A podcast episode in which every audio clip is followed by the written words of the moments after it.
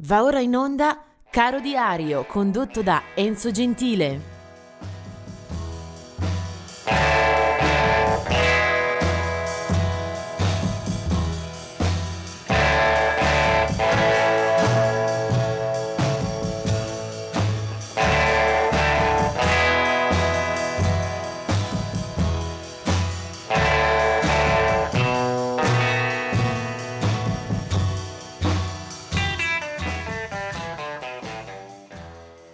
Siamo giunti al 27 settembre. Eh, per cominciare quattro eh, nomi di artisti che ci lasciano proprio in questa, in questa giornata. Eh, il più importante eh, sarà datato 2018, ma vediamo prima 1979, eh, Jimmy McCulloch dei Wings il progetto aperto da Paul McCartney eh, appena dopo eh, la chiusura dei Beatles. Eh, Wings avranno anche discograficamente parlando un eh, peso eh, notevole nell'industria degli anni 70 e primi 80. Del 1986 è la morte eh, di Cliff Barton.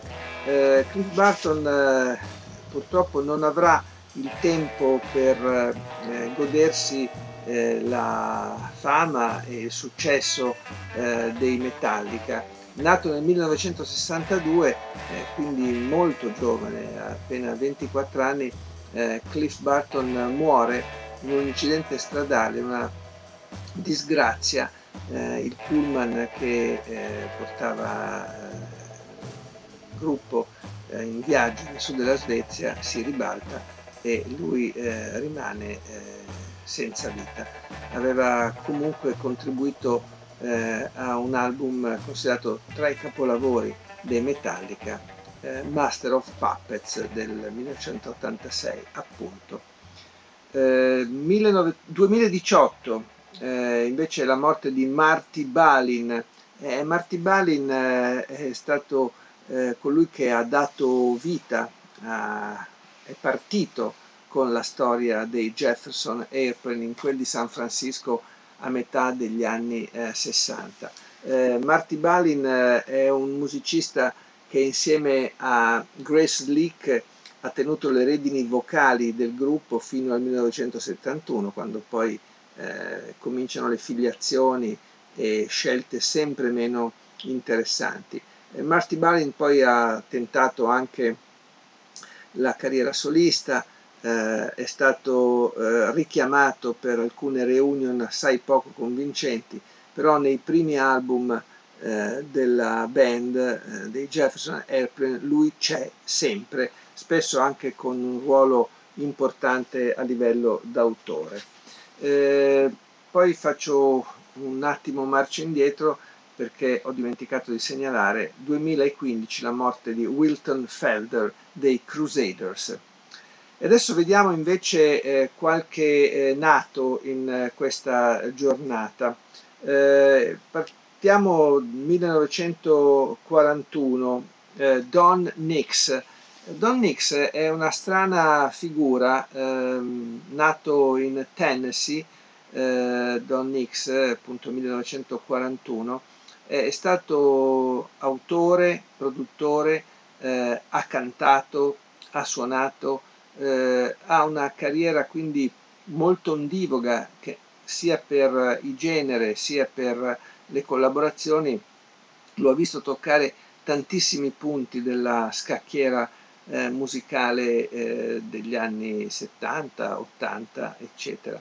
Eh, ha collaborato con un numero spropositato di artisti, rimanendo però sempre un po' in una posizione defilata.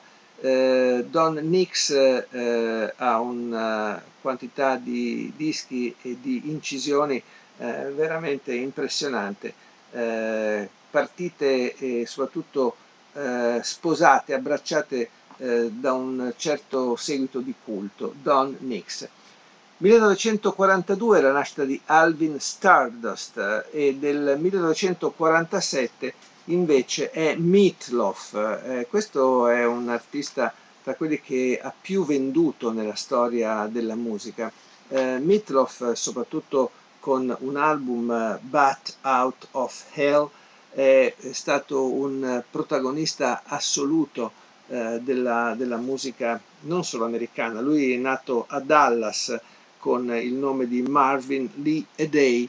Eh, non è stato mai particolarmente eh, quotato presso la critica, presso eh, gli esperti del settore, però è piaciuto moltissimo al pubblico, è comparso in decine di film, spettacoli televisivi e una rappresentazione come quella di Rocky Horror Picture Show eh, lo vede nella parte di Eddie, il motociclista. Per lui eh, molti album di successo, decine di milioni di dischi venduti, soprattutto But Out of Hell che supera quota 40 milioni di copie, eppure una storia che non ha mai del tutto convinto, neanche quando ha provato a recuperare eh, il tempo perduto negli anni 2000. Eh, del 1953 invece Greg Ham dei Man at Works, ecco un altro gruppo eh, che può aver eh, raccolto l'interesse del grande pubblico, soprattutto negli anni 80. Eh, arrivavano dalla, dall'Australia eh, mescolando con eh, buona mano eh, pop, rock, un suono magari della new wave più fresca e da eh. Greg, Greg Ham, che poi morirà nel 2012, eh, era eh, un po' il fiancheggiatore del cantante Colin Hay. Eh, Greg M suonava il sax che in quella band, eh, Man at Work, aveva un ruolo importante. Per loro soprattutto un disco, quello d'inizio, 1981, Business as Usual, che li segnala e li impone all'attenzione mondiale eh, due brani come Who Can It Be Now e Down Under, forse li ricorderanno in molti, andarono in testa alle classifiche.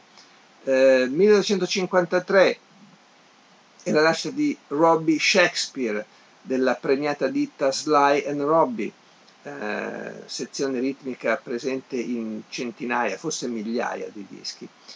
1964 è la nascita di Stephen Jenkins del gruppo Third Eye Blind e del 1984 Avril eh, Lavigne, una cantante eh, che ha avuto a sua volta una vetrina eh, decisiva eh, nel suono eh, di mercato.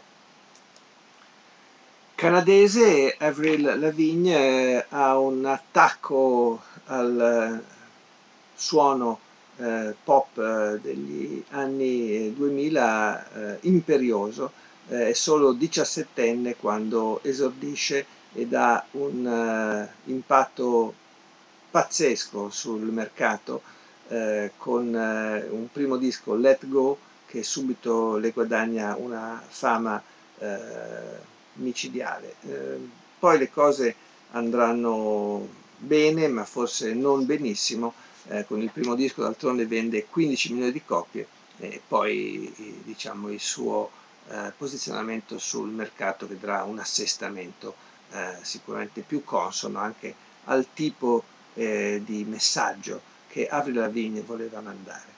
E sempre dal Canada arriva il gruppo su cui adesso porterò la vostra attenzione di ascolto. Loro sono Guess Who, appunto canadesi, un gruppo che ha avuto eh, tra le sue fila anche questo Randy Bachman, chitarrista nato il 27 settembre 1943.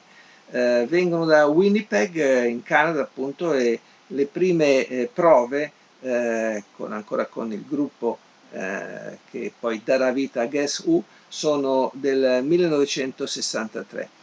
Guess Who poi arriva sul mercato con una serie di eh, dischi anche eh, più che positivi, che però vedrà esplodere la band nel 1970 grazie a un brano che diventa eh, riconoscibile ancora a distanza di tanti decenni, di oltre mezzo secolo.